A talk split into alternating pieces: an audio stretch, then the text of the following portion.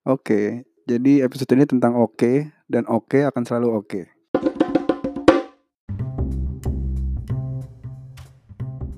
Jadi kita akan membahas tentang kucing yang bukan kucing.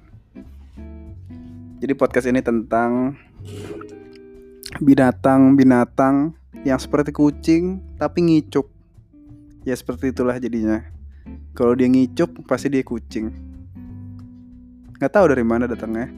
Tapi ya udahlah gitu aja.